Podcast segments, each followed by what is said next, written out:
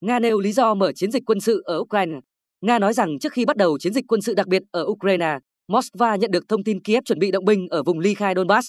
Đại sứ Nga tại Liên Hợp Quốc Vasily Nebenzia nói trong cuộc họp báo hôm 28 tháng 2, Chúng tôi đã nói nhiều lần rằng Nga không lên kế hoạch mở chiến dịch quân sự ở Donbass nếu chính quyền và quân đội Ukraine không đe dọa trực tiếp đến các nước Cộng hòa này.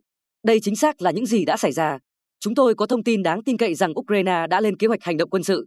Trong tình thế đó, động thái của chúng tôi là không thể tránh khỏi. Đại sứ Nga giải thích thêm về chiến dịch quân sự đặc biệt ở Ukraine. Đại sứ Nga cũng nhấn mạnh, Nga coi việc Ukraine gia nhập NATO là làn danh đỏ do những lo ngại về chiến lược, quân sự ngay từ đầu.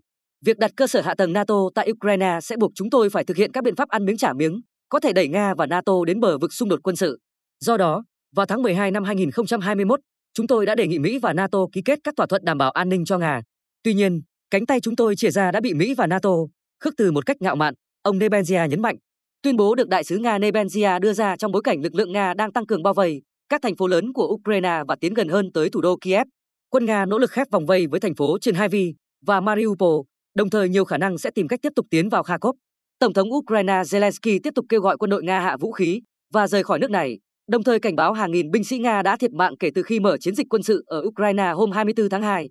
Bộ Quốc phòng Ukraine cho biết khoảng 5.300 lính Nga đã thiệt mạng, trong khi 191 xe tăng, 29 chiến đấu cơ, 29 trực thăng và 816 xe bọc thép của lực lượng này cũng bị phá hủy. Nga chưa phản hồi về thông tin. Khi giao tranh bước sang ngày thứ năm, phái đoàn Nga và Ukraine hôm 28 tháng 2 bắt đầu đàm phán tại Belarus.